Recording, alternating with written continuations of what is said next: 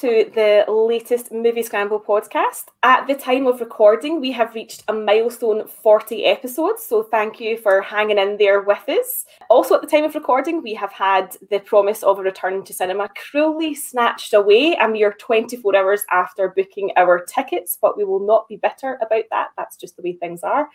I am joined by the two most handsome men in podcasting today, John and Simi. John, how are you? Disappointed like you say, cruelly snatched. I had booked the preview of the Conjuring film. That was the only one I'd actually booked because the Cineworld in their infinite wisdom hadn't listed my local cinema with any films for the next week or so. And then they did.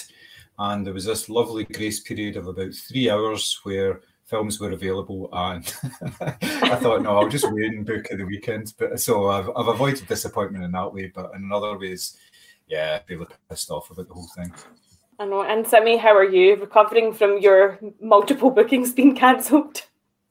Yeah, I still haven't had them like notifications are cancelled yet. Um, I'm the same, and it's like I was, I was thinking about it last night, and it's like, yeah, it's first world problems. You know, the idea of like um, the cinema's being cancelled, but the last time I checked, I do live in the first world, and I do have first world problems, and that's a privilege that I do have, but it's also relative to what my problems are, and for me, got to the cinema was a big escape and something that really, really assists and helps my mental health. And not having that has been very detrimental.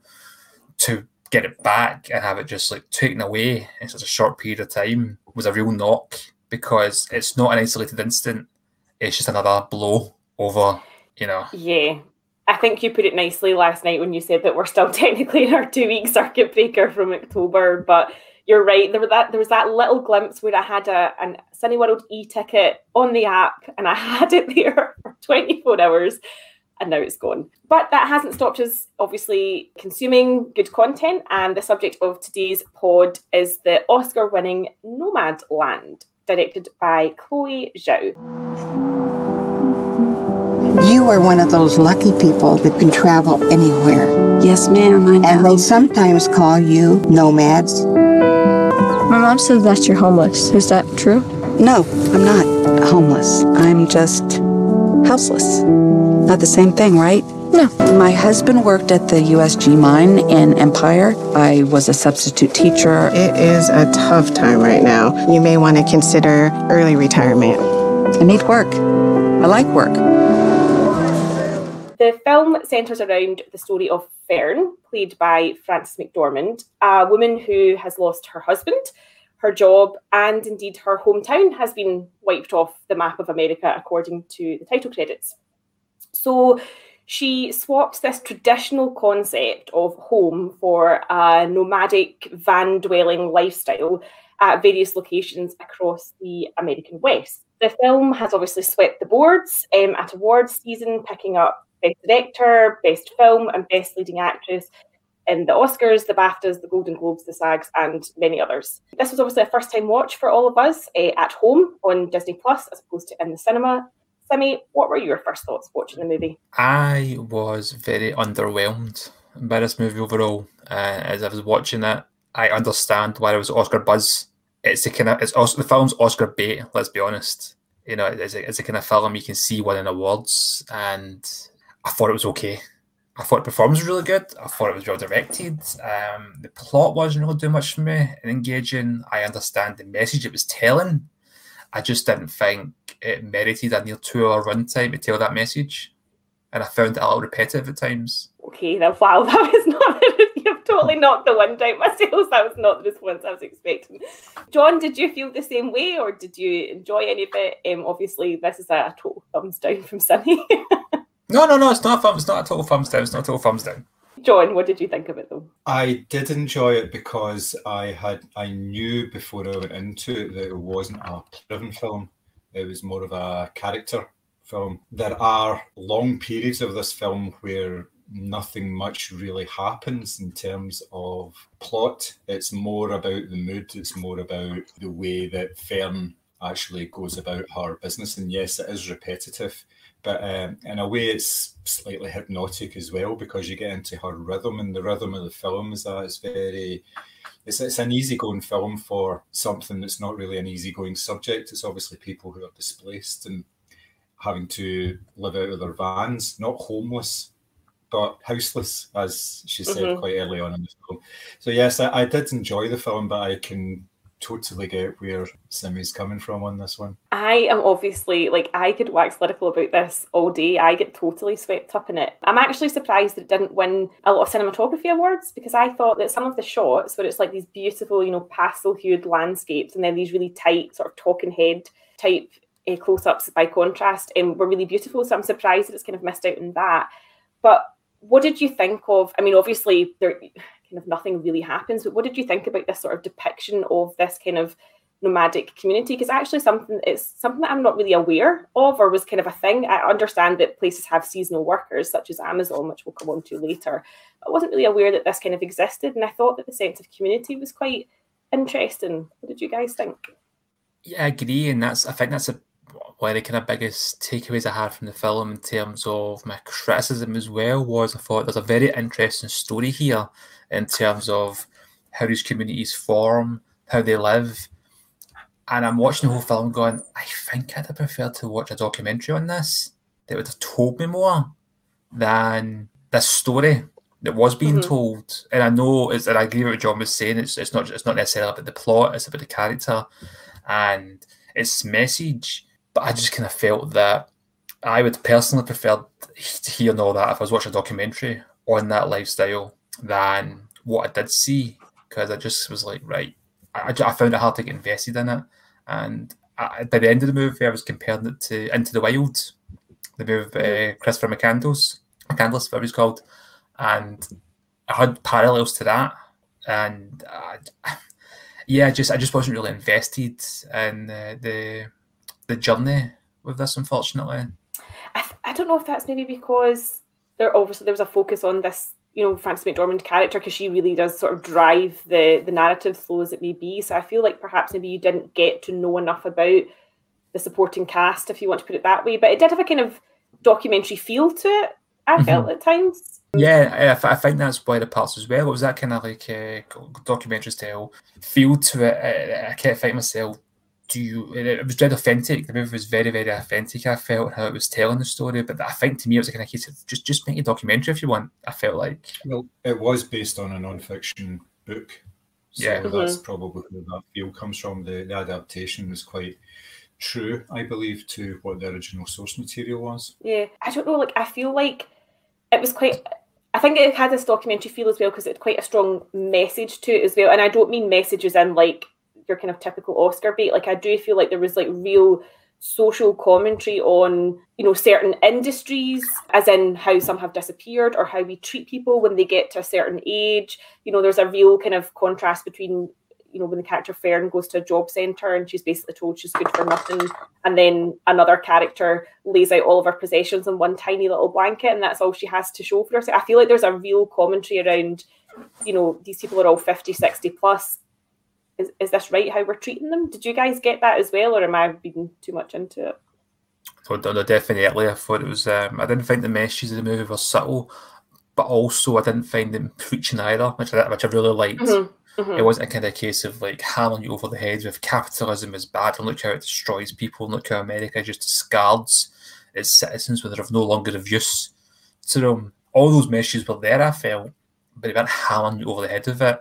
And in that way, I kind of think it made you feel more sympathetic towards our plight Mhm. and I know not every film has to have a kind of like happy ending or a kind of conclusion type of thing. I, to- I totally get that. But with this, I just can't, as a movie onwards, I'm just feeling more and more sympathy for her. I need something to kind of show that, I, I need some kind of journey. I need, the, the journey felt flat to me in a Mhm. way. I didn't really think we kind of learned much from the character from start to finish, other she just keeps on this journey. But that's the point as well, the fact that the journey is just continuing and there is no end to it. I mean, I, I felt the bit when she was celebrating the new year with the sparkler Mhm. really depressing. yeah And I think it was because we saw the community before that, and they did seem like a really nice community and quite tightly knit. They're all speaking to each other and bartering and swapping things and keep each other cheer. It, it seemed they all seemed happy, but at that moment, it just seemed like, oh, this just seems horrible, like really hollow. Yeah, I think that's got to that just reinforces the fact that it is well a nomadic lifestyle that they're leading. They're, they're they may be part of this temporary community, but when it comes down to it, when uh, it's the traditional times of holidays and family time and all that, they don't have anything like that. So therefore, that just kind of really brought that all home. The fact that she was on her own, but she was happy about it. Well, she wasn't happy; she was content about it. She mm-hmm. accepted it and she marked it.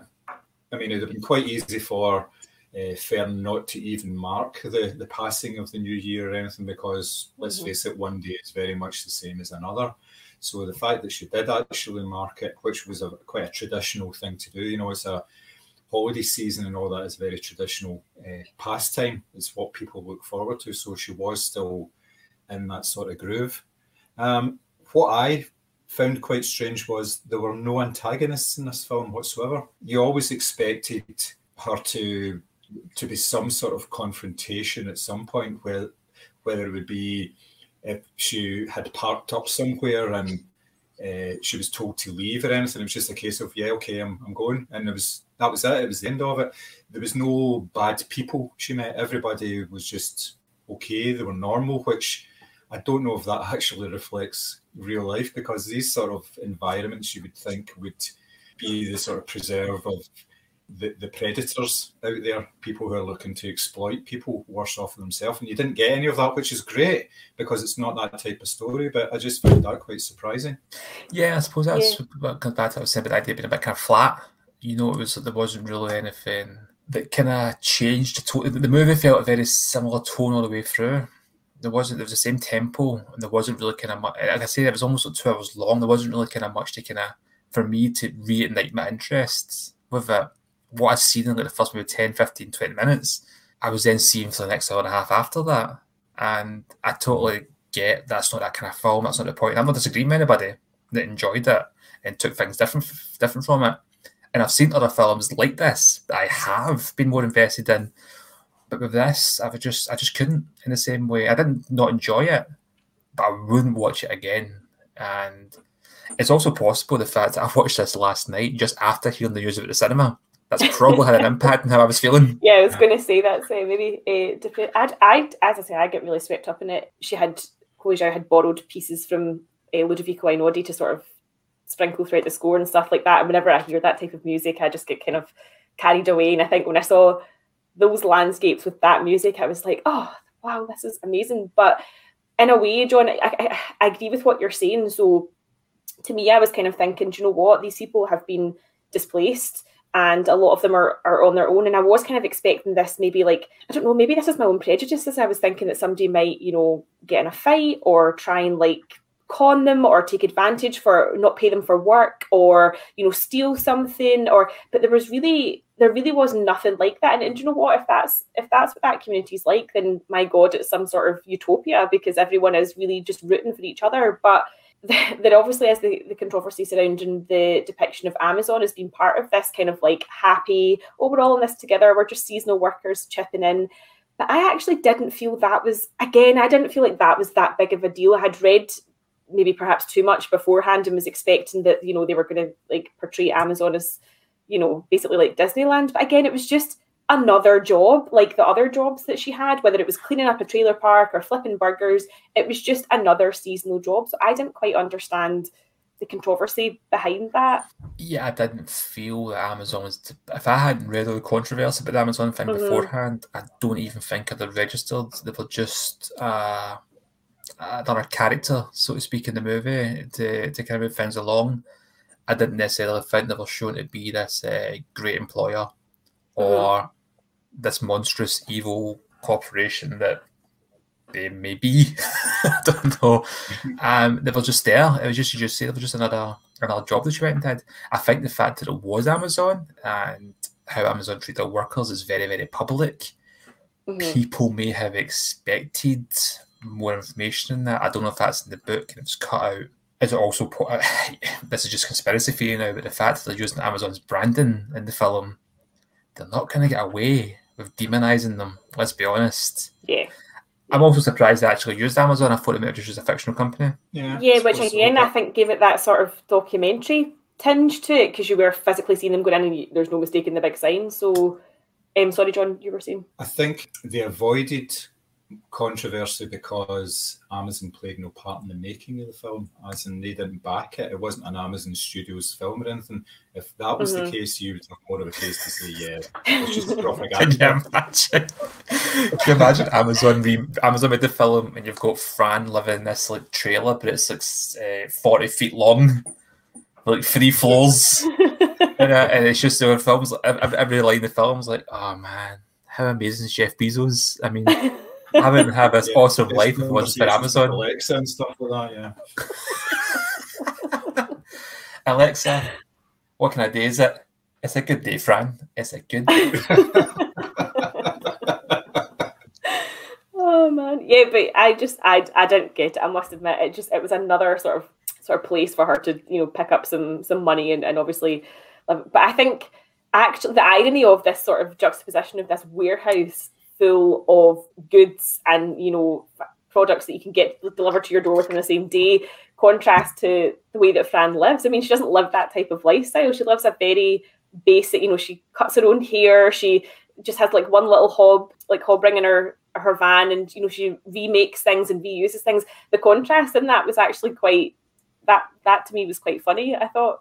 Do you know the funny thing is, see, people really want to see an attack on Amazon. They should watch a film Songbird that got panned by critics and Mhm. was never going to win any Oscars. But you've got in that the the bike courier delivering parcels during a pandemic where the COVID's taken over the world and ravaged the place, and he's delivering his parcels to the rich who are safe in their houses. I have heard of that, but again, I was like, it came out too too early into the pandemic Yeah. for me to go, oh, Oh. pandemic movie. Don't get me wrong, it's not this like really deep, thoughtful, meaningful film, but that hmm. theme is there more so. And here, if people really wanted that kind of that kind of movie, suppose, so to speak. But yeah, I mean, the Amazon thing, I, I think they played a big part in it. They were in it like twice. Hmm. I think there was only kind of one bit I did laugh at when they mentioned how well paid Amazon staff were or something. There was a bit in it that did mention something. I did Yeah, laugh because I thought, really?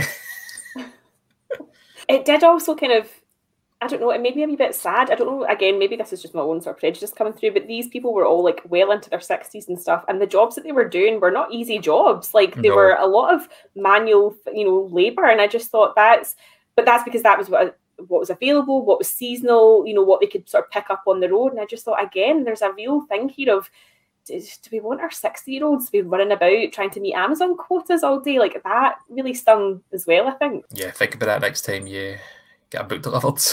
I mean, I ordered your books off Amazon, so yeah, but I, I ensure there's ethical working standards and there's nobody uh, over Yeah, 50 that hasn't been a special- vaccinated. yeah, there's a special Simi section in the Amazon warehouse where it's like delivered by fairies. Yeah. I hand delivered them myself.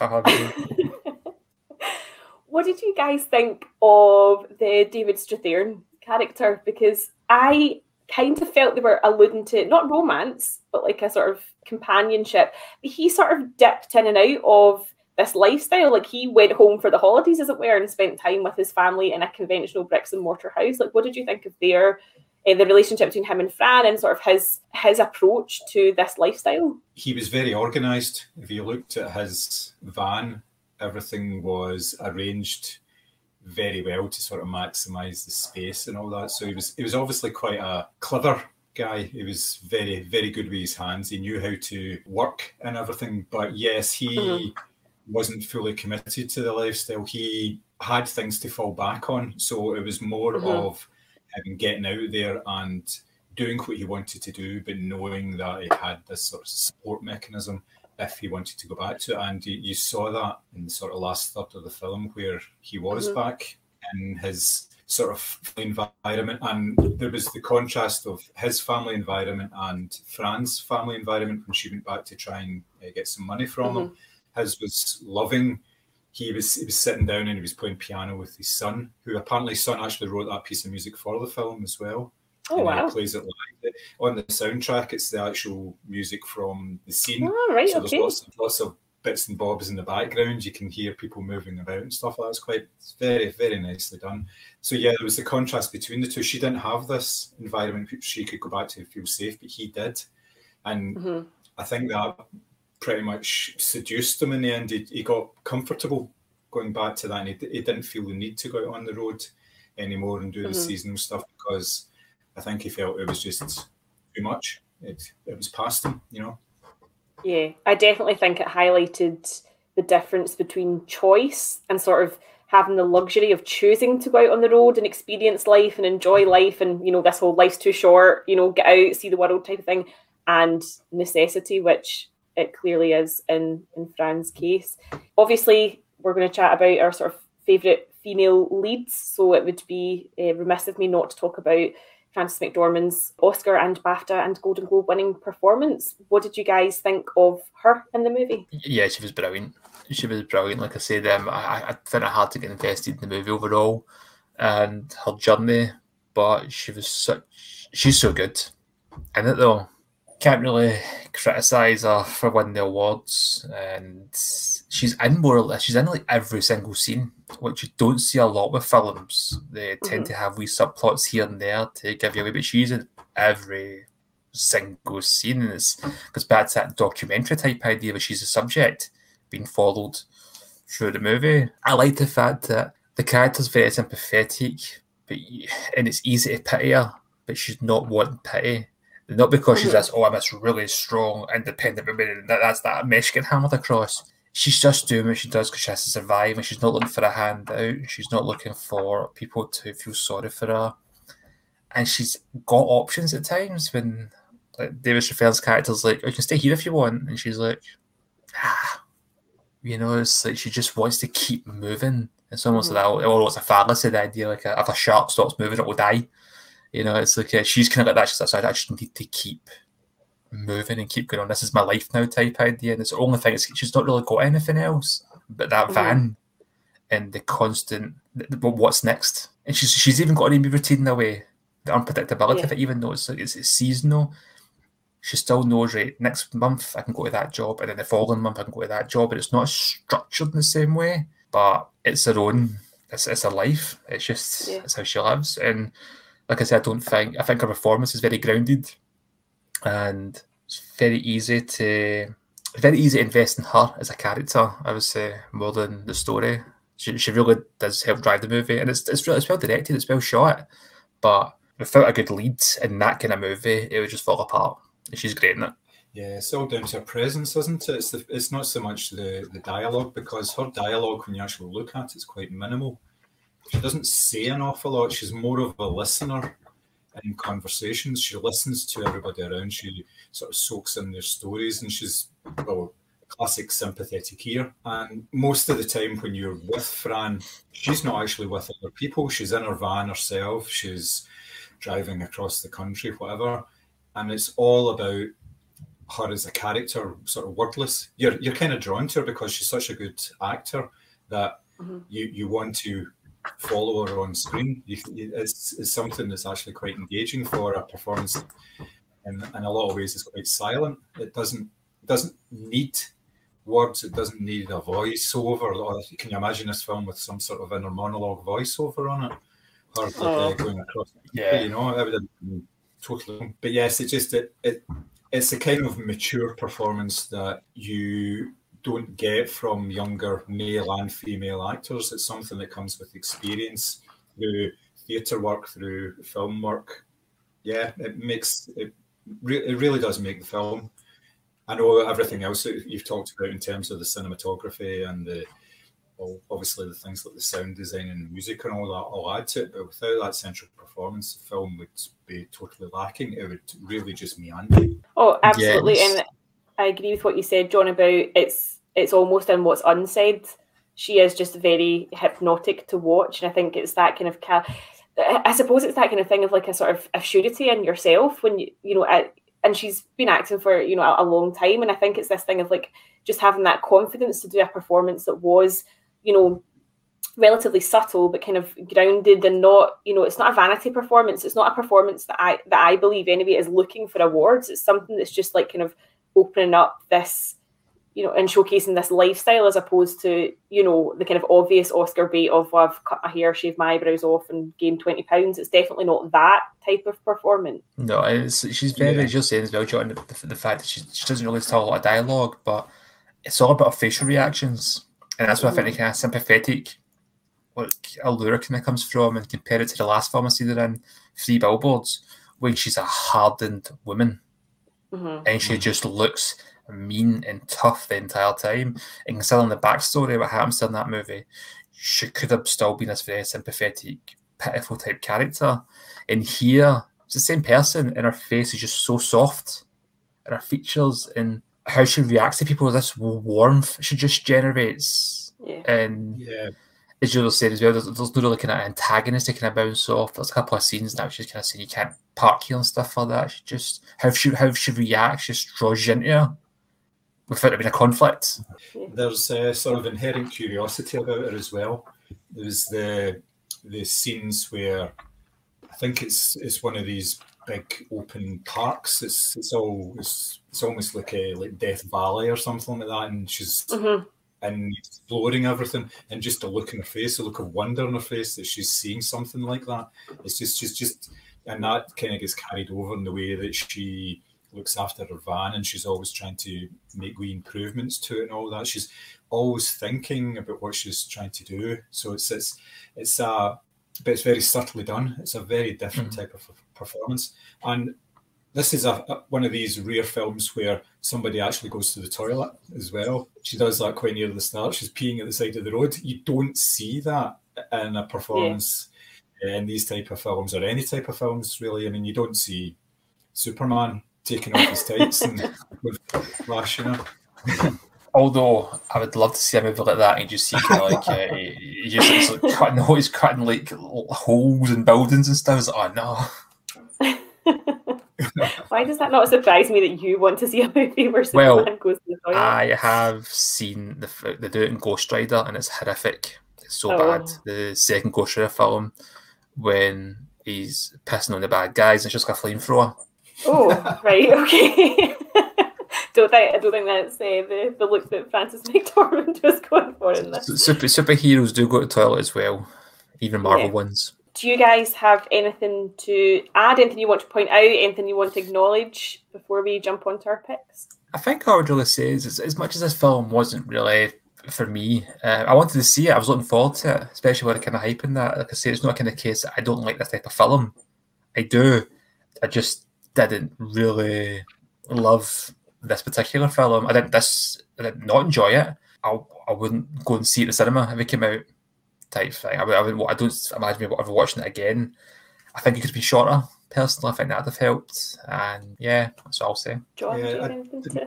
N- No, not particularly. I think we kind of covered most of it. It's it's more of a, a mood piece rather than a, a, a an all out drama. But there's that's there's nothing wrong with that. There's there's plenty of space for every type of film, and I think it does depend on your mood how you react to it. I can quite easily see Thomas's point of view here, and uh, it wasn't kind of what he was. He didn't quite enjoy it in the way that a lot of people have, but I, I'm sure you're not alone. There'll be a, a number of people out there going, "What the hell was this?" this is, you know, Yeah, there's there was no there's- there's explosions. yeah.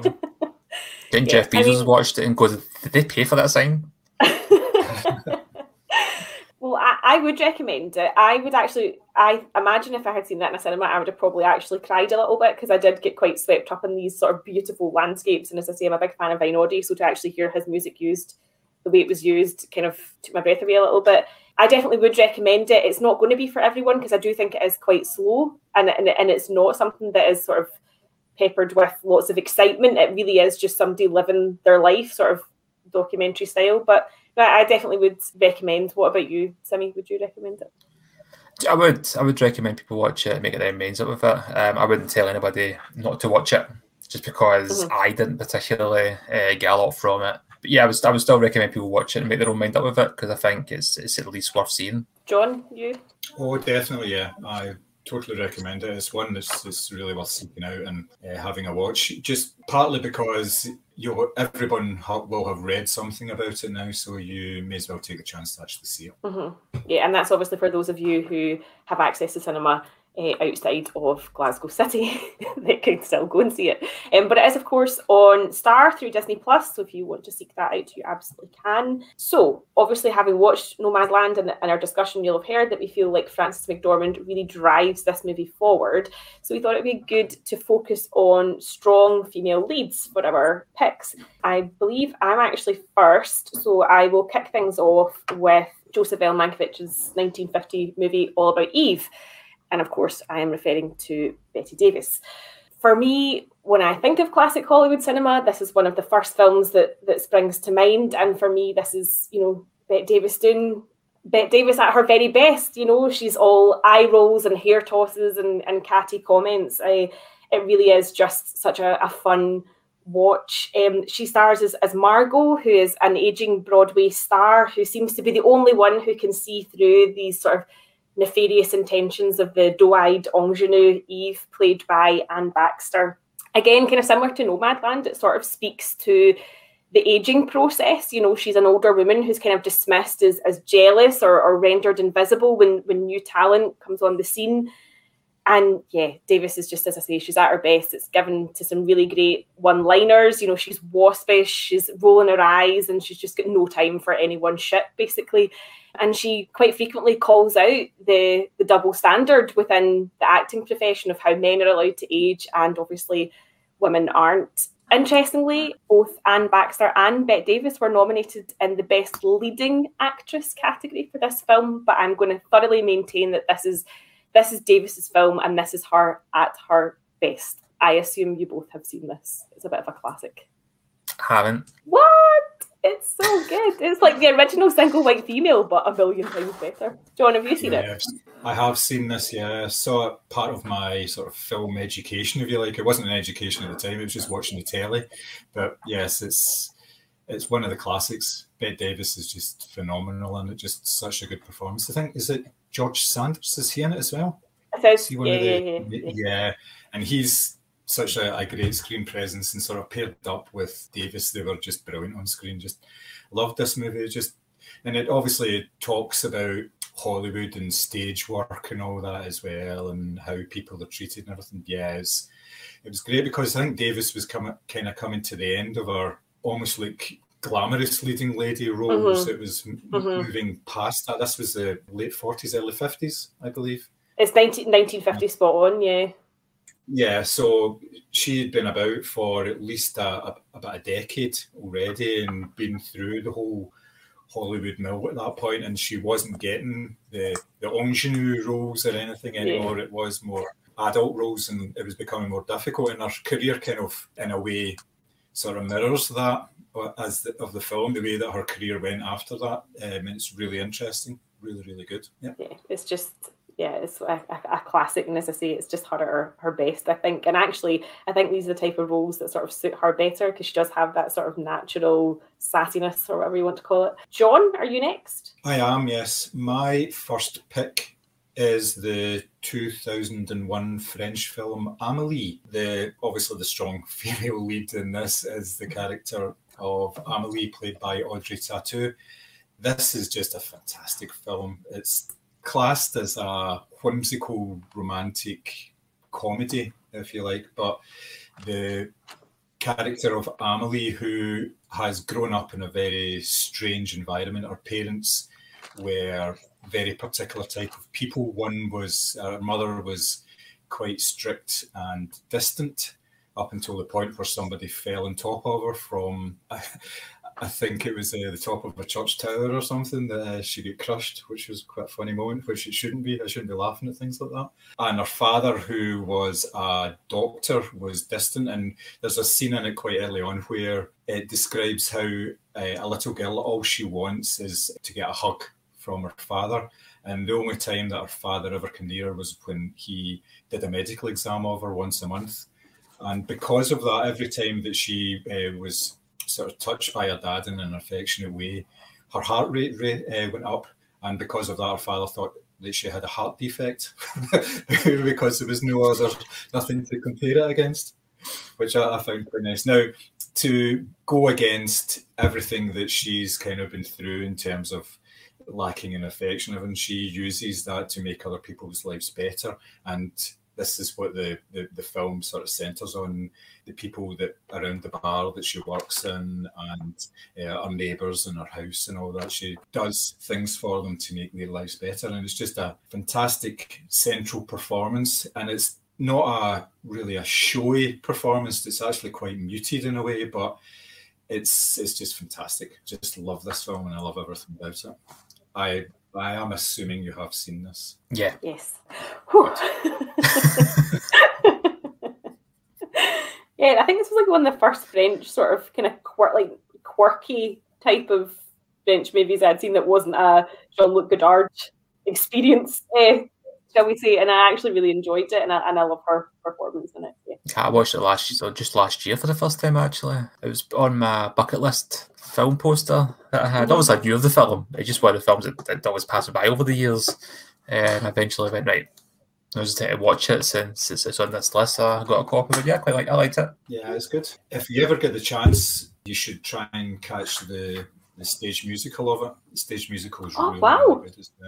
Isn't it? Yeah, I It's done in a that kind of an entirely different way. It uses some of the original score, but uh, there's a lot of original music in it as well, and it's just particularly well done. I really enjoyed it. Saw it maybe about three years ago when it came to Glasgow. It's very nice. That very nice sounds really good. Uh, Simi, your first pick. Yeah, I'll, I'll probably get slaughtered if people listen to this after uh, my criticisms of Nomadland, and then they'll see my picks and be like, "Oh, what does he know about cinema?"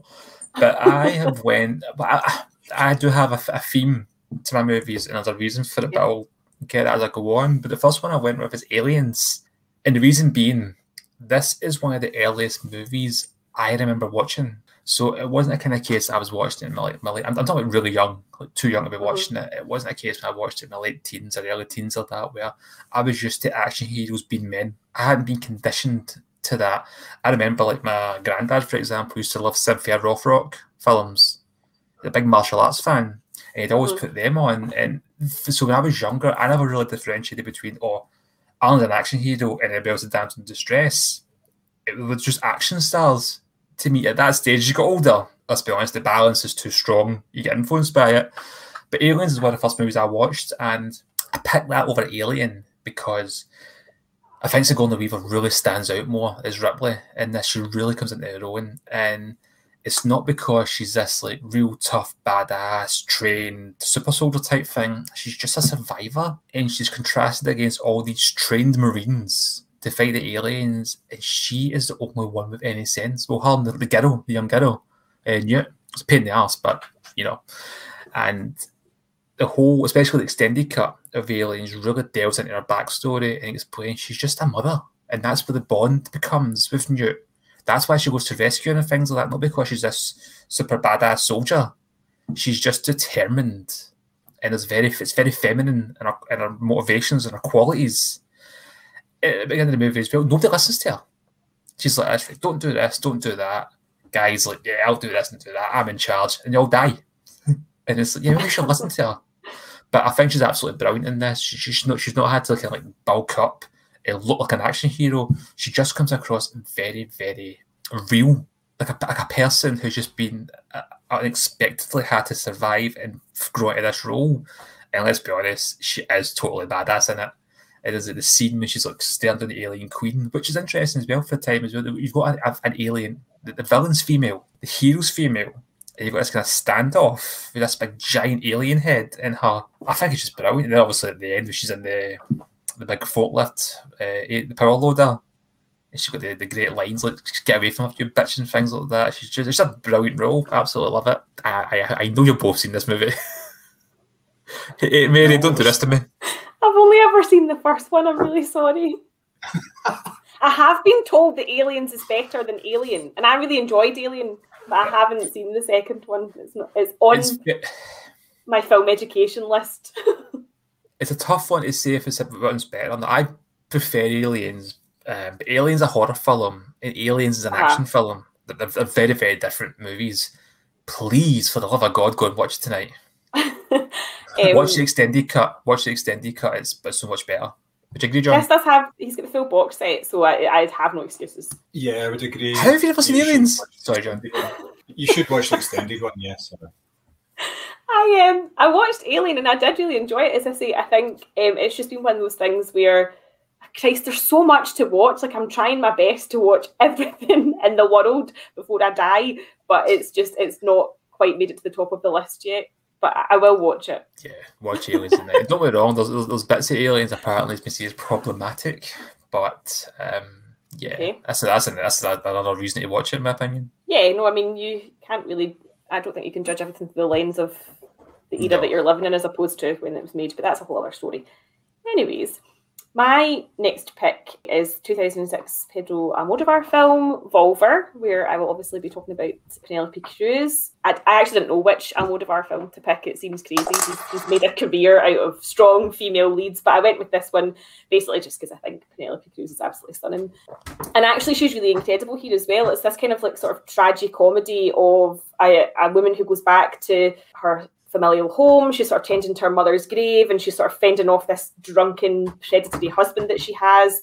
And she's trying to protect her teenage daughter. And sort of halfway along the way, she kind of realizes that her mum, who she was pretty sure was dead and buried, is still alive because she's just found her in like the boot of her car. It's it's a film that's it's kind of typical Almodovar in the sense it's kind of madcap, but it also has these really strong emotional sort of familial relationships that it explores. And as I touched on, there's this, you know, Raimunda has this drunken predatory husband who's going after her teenage daughter and it's about loss and it's about family relationships between you know mothers and daughters and you know, sisters. And it actually just gives Cruz the chance to show a bit of range because she's really good at the sort of comedy you know the scene where she's under the bed and she's like it smells like farts there must be a ghost in here. Like and she's really funny and she does that sort of physical comedy. But equally you know there's the scene where she sings the song Volver and tears are absolutely streaming down her face and her relationship that she has with her teenage daughter is really believable as well. Like she is fiercely protective of her. You know, she's sort of lioness and her stature and the way she carries herself. So she's really good at the sort of comedy and the darker bits as well. And obviously, being an Almodovar, it's extremely colourful. And her character is often dressed in red to sort of draw, as if you're not looking at her beautiful guitar shaped body anyway, but it sort of draws your eye to her even more. And it's a kind of it's it's very typical if you if you know a lot of his films, but for me, this was the the chance to really see Penelope Cruz act and not be sort of like token like eye candy or just some of the other roles that she's kind of fallen into. I, I feel like she's a really, really good actress, and you've seen that in likes of like Vicky Cristina Barcelona as well. But this to me is like her kind of definitive performance. I think she's excellent in it, and she really drives the movie forward, whether it's the the sort of comedy side and building up the relationship with her mother, or whether it's this kind of you know slightly broken, kind of vulnerable, but equally very you know, fiery and protective woman as well. So yeah, that's that's my pick. I really struggled with with what Almodovar film to go with, but hopefully I have made the right choice. I take it you guys have both seen this. Do you know I'm not sure. Honestly, it's like it's one of those films that I'm so aware of and familiar with. I don't know if I have watched it though. I would I would need to watch it again. Uh-huh to know if I've seen it. And it was, it's, it's so I'm so aware of my conscience, but I suppose it's kind of Amelie in that sense as well. There was that kind of film that was kind of like mentioned about you seen it so much. I thought, have I seen that? Then I watched it, but I definitely haven't seen this. I'm like that Revolver. I don't know if I've seen that. I don't think I have, but I wouldn't be surprised if I had. And just it's, it's mm-hmm. not I mm-hmm. can't remember it because if anything bad, I mean, how many films have you seen over lifetimes? And there's, there's films you forget about. you actually did that last year. You do that at the cinema most times, you know, did I see that last year? So yeah, I honestly don't know if I've seen it. I don't think I have, but I wouldn't rule it out. John, I take it you have seen it. You're quite a big Almodovar fan. It's one of my top ten, my rough top ten list of all time films. I, I love this movie. It's just fantastic. Yeah. Seen it a couple of times now, and it's just oh, it's sumptuous. Like you yeah. say, Penelope Cruz is just amazing in it, and in a way, it was kind of a a gateway drug for the rest of Almodovar's back catalogue because I think I think I saw that one first before seeing anything else, and then just went from there into like uh, "Tie Me Up, Tie Me Down" and uh, all about my oh, mother yeah. and all these stuff, and talk to her and all this. Yeah. Oh man, it's just this. It's opened up some really nice stuff. There's a new one just out. It's the Human Voice, With which Tilda is a short yeah, yeah, yeah, Tilda Swinton yeah. one. That's actually getting a one-day cinema release next week, I believe, which is no use for us, obviously. But, uh, because it's just a it's just a thirty minute short film, but it's it's yeah. actually it's absolutely amazing. Another really strong female performance in that. Well, in fact, it's the only performance in it. She's the only person actually on screen, I suppose. So, but yes, uh, Volver is just it's like you know chef's kiss, just perfection. Yeah, it really is. Well, your next, your pick. My next pick is a 2014 action thriller called Everly, which stars Salma Hayek. Now, this is a very typical action film. Everly is a character who is a prostitute. She's trapped into sort of a sexual slavery for the Yakuza. And basically, the first time you see her, she's just actually closing a bathroom door. She's obviously been beaten and abused, and she basically can't take it anymore. So she decides to fight back. And pretty much the whole film is her battling against either the guys that are in the room, anybody that comes into the room, the police, uh, this this mad sadist character, uh, and the the big boss at the end. It's bloody, it's gory, it's completely over the top, it's quite unbelievable in what you're actually seeing on screen. It makes very little sense and it's fucking amazing. It's just a brilliant movie. Salma Hayek is just fantastic as this not a, a, a kick-ass action hero because she has something about her. She knows her way around a gun, but she's not totally over familiar. So it's not she's not taking people out sort of John Wick style. There's a few accidental deaths and things like that, and it all works really, really well. It's there's, there's some fun moments in it. There is a wee bit of sort of male gazy stuff in it because she's not dressed at the start of it, and then uh, she's just wearing a I think it's a slip for the first 20 minutes before she, she covers herself up and things like that. And there's this running gag about her trying to leave the apartment. So she puts on a pair of high heels and tries to leave, and then something happens. She has to kick the heels off because she can't actually like run about or shoot anybody wearing these damn heels. So it, it goes on like that for quite a while. But great film, really good performance, and it's a total it's a B movie. It's not a, a like it, you could you it would never be up for an award. Put it that way. It wouldn't be up mm-hmm. like challenging Frances McDormand at any point for, for an award, but it's just fantastic. And it's available on, on Amazon Prime at the moment. So oh. uh, you haven't seen it, give it a look. Never even heard of it, never even seen yeah. it. No. Is this, it sounds like something I'd like. Uh, yeah, definitely, it sounds like something worth watching as well. And if I can tell Chris that it's got like some nudie Salma Hayek in it, you're like, yeah, let's watch this. yeah, I mean, that's, that, should, that's, that should be the tagline. Yeah, friends. You're going to get audience that way. So I'm probably cancelled now. But uh, no, I mean, that does sound like something.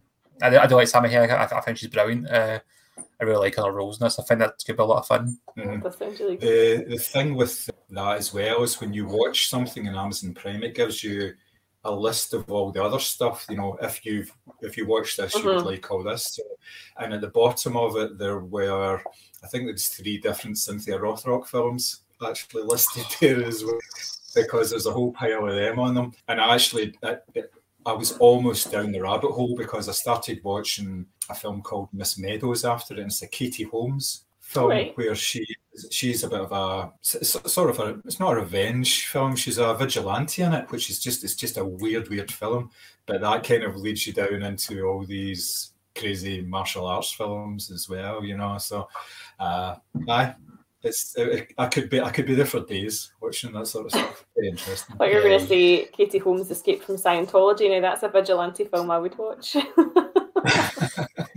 you, you want to talk about um, like Amazon suggestions? A film popped up my suggestions the other day called Killer Rack about a woman that gets a boob job and it grows tentacles and stuff and kills people. What the fuck have you been watching? yeah, did you watch to get a recommendation like that? That's I what I know. Yeah, I was, was it the myself. side of it, or was it the boob side of it? The kind of Boom. You know, the, Simi's been watching hentai on Prime. and There's also the Call Girl of Cthulhu, and I'm like, yeah, I Did don't know, man. Teeth? I, Is that it? Did you watch Teeth? Like I, I, I, haven't watched that, but I think I need to create a new Amazon account and start from scratch. Burn the other one. Yes. Oh man! Right, sort of on their account, you can watch stuff on it, and nobody actually has what's in the list. Yeah, I, I, think this is going to need to become a, a burner account at this rate. Yeah, a Gen-proof account. Yeah, definitely. Your next pick, Simi. See, you kind of joked there, John, about that was a film that was going to kind of like rival Frances McDormand for like best actress, but I actually think this is a film uh, performance that could have, perhaps should have, it was completely overlooked, and I think it's because of the genre. I'm going for Elisabeth Moss and The Invisible Man. That's this is a science fiction horror movie. I think it's a lot cleverer than people maybe give it credit for when it first came out. Her performance is absolutely brilliant in this, and the only thing that harms it is if it's a horror film. You know, mm-hmm. you put you put that before you, you take away the fact that this guy's invisible and tormenting mm-hmm. her. You just make it this like dark, serious drama. She's kind of a was thrown at her left, right, and centre. She's absolutely 100%. brilliant in this. Yep. Absolutely brilliant. She's so real. And again, the idea that for the movie is quite fantastical, although the themes are very, very real. With the fact that her ex, uh, ex boyfriend's totally gaslighting her by mm. faking his death, wearing an invisible suit, and then tormenting her, and everybody thinks she's insane. And how she portrays this, she's, she's the only sane person in the asylum, so to speak, but everybody else is acting so like calm and normal around about her, and she's just like in a different movie. But that's the point because mm-hmm. she's it's only her that's experiencing all this like drama and pain, and she's so good in it. And I think the fact that a lot of horror movies have a kind of fallacy to them, and it can be true to an extent that women are really hard done to, and you get a lot of kind of movies that like like B movies, bargain bargain bin slashers and that where where Mildred eye candy. You watch an eighties horror movie, the college co-eds, it's a shower scene in the first ten minutes. They, they know their audience, but you forget the idea that also forget that women are the central part of a horror movie. From Jamie Lee Curtis to Heather Langenkamp and Nightmare on Elm Street, they're not just victims; mm-hmm. they're the heroes or heroines so to speak. Um, the final girl is that for a reason because they're the last one standing. They're the one that kills the bad guy. And this movie has all these kind of tropes, but really bolstered by uh, absolutely outstanding performance. I wanted to mention this because I think it was overlooked by the awards, especially the Oscars. Yeah. Oh, it definitely was. I mean, I don't think Elisabeth Moss has done anything that I would not watch. Like from Mad Men to Shirley to Handmaid's Tale, and obviously this as well. She is phenomenal in everything that she does. And you're right, it's it's probably a, a snobbery thing because it's a horror movie, but the themes and the sort of you know this kind of it's very you know contemporary, the whole Me Too, gaslighting, emotional abuse, all that sort of thing, and yet not even a peep, and she's incredible in it. Incredible. And uh, to mention spoilers, the restaurant scene. Oh, uh huh and her reaction to it, it is just, she's she's very authentic the whole movie very mm-hmm. authentic mm-hmm. yeah it's not a sort of hyperbolic performance yeah the physical performance as well when she's especially the kitchen scene where mm-hmm. she's been oh yeah that's just uh, unbelievable and that's not the only time that that kind of happens that sort of physical performance that's not something that is easy for anybody to do and the the way that she makes it look so authentic is just that's just great. Yes, you're right. She does go overlooked for some reason. I've got no idea why, but yeah, she definitely deserved a wee bit of recognition for that role. Absolutely, horror snobbery strikes again. My last pick. I won't butcher the the Polish title because it really would be offensive for me to try and pronounce this. So it's a movie called Interrogation, directed by Richard Bugajski, which was released in 1989 and I'm focusing on the performance of Krystyna Janda as Tonya. So the film was actually made in 1982, but was banned until the fall of communism because, putting it mildly, it doesn't exactly portray the regime favourably. It uh, centres around, you know, this sort of she's kind of presented as a sort of good time gal, Tonya. So she's out, she's drinking, she's you know having a good time, and she wakes up in a prison cell after her night out with no recollection of, of how she's got there. She's been accused of you know crimes against the state, and she's been tortured into confessing you know crimes that she basically hasn't committed.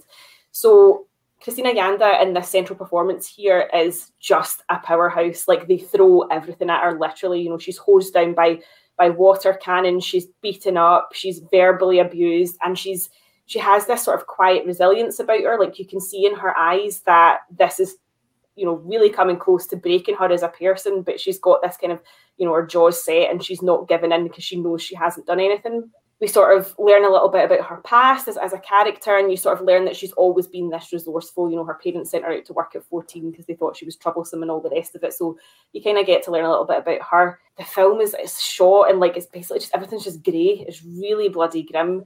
And there's actually a scene where in desperation to get out of the cell she learns that if she you know has an injury she can get to hospital. So she straps down her arm and bites her vein out just to get to the hospital because she can't take any more of this interrogation, but she doesn't want to let her captors know that she can't take any more.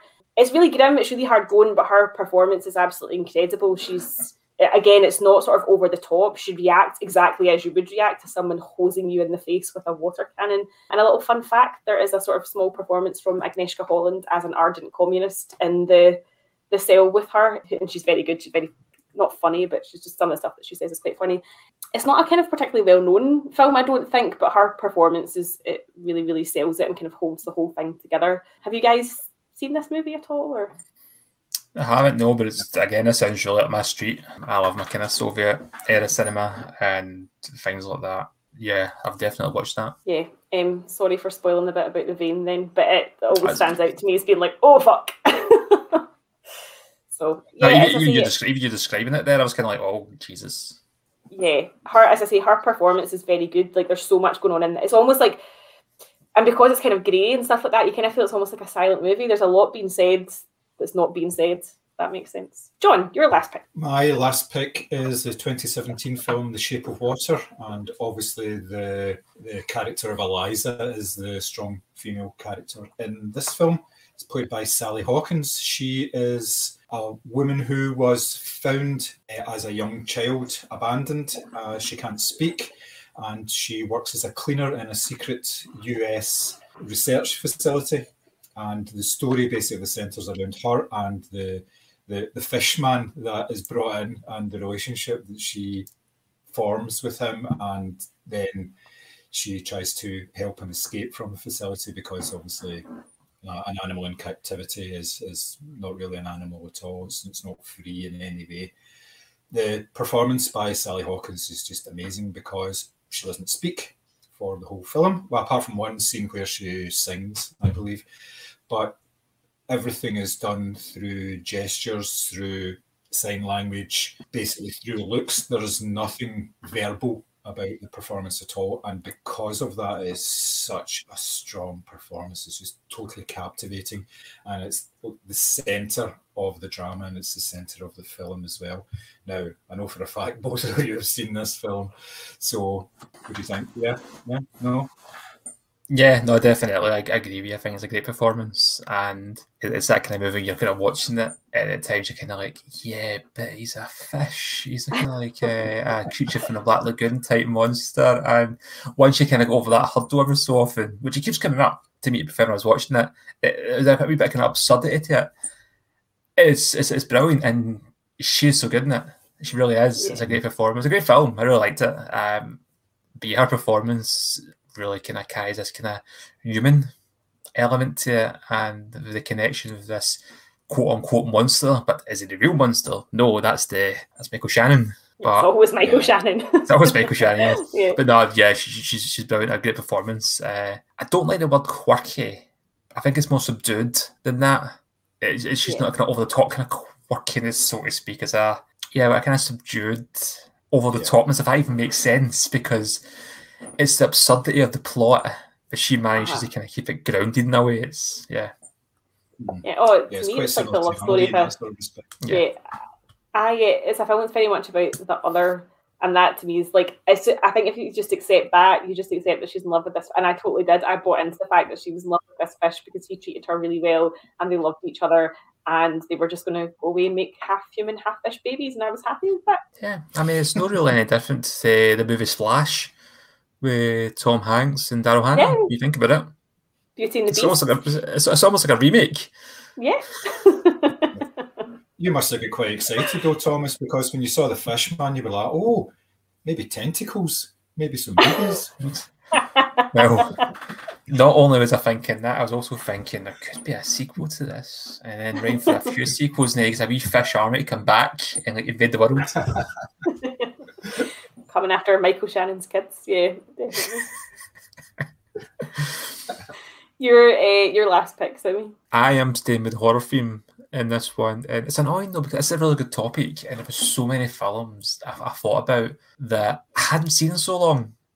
I wasn't so familiar with, so I didn't pick them. So if people say, why are you just picking these shite films? I'm not picking them, I'm just picking them because the first ones came to mind. But I'm sticking with a horror theme, and the reason for this is that, like I mentioned in the last time, women tend to be victims a lot in films. They tend to be the, the focus of the killer. But in Misery, that's flipped in its head, and Kathy Bates is the killer. She's the villain she is absolutely insane and psychotic. And although we talk about horror being overlooked a lot with the Academy, she did win Best Actress for this role.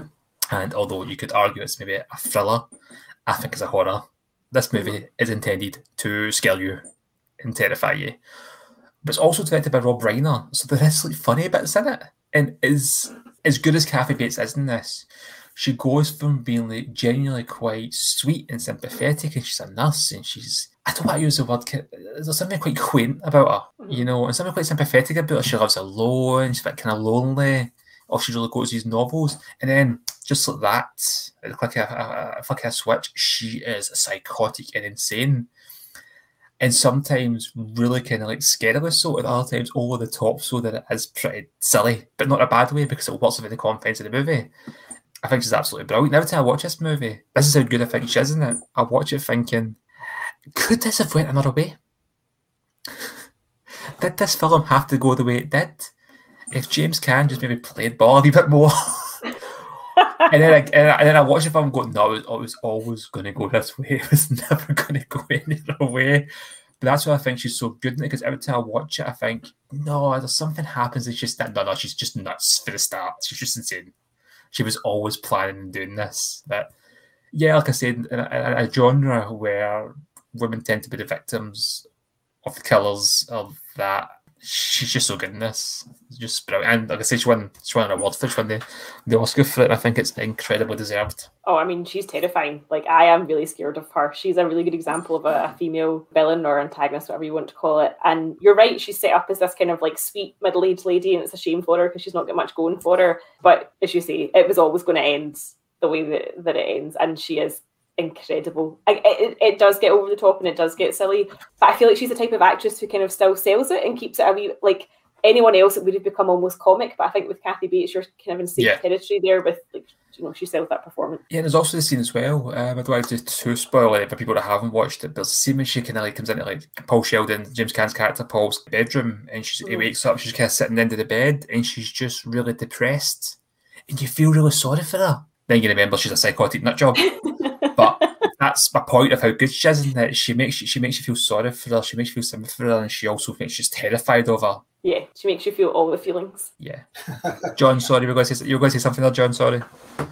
Yeah, it's another example of a, a character that couldn't have been done by a younger actor in any way. It has to be someone with a bit of experience behind them because they're bringing a certain level of like gravitas due to their age and everything. It's not just an acting performance; it's more than that. They've drawn so much into it, and it really works. Like you say, it's a absolutely fantastic performance. A really good film. Yeah, exactly. I, and I don't want to be like uh, in any way kind of like offensive towards the Kathy Bates of that, but you can imagine this movie and like you still got James Caan playing his role, but it's like Margot Robbie playing the role of Annie Wilkes. Yeah it would just had a different prism to it completely, and the, the cast in this movie is perfect. And she's like she's great anyway. She she's she's brilliant, but in this particularly, yeah, just it's one, it's one of my favorite performances, and just in general, I think she's so good in it. And it's the only Stephen King film to win an Oscar, which might not be the biggest surprise for somebody that. I was going to say that but, that kind of doesn't surprise me a wee bit, but yeah, it's. I would argue it's probably one of the, one of the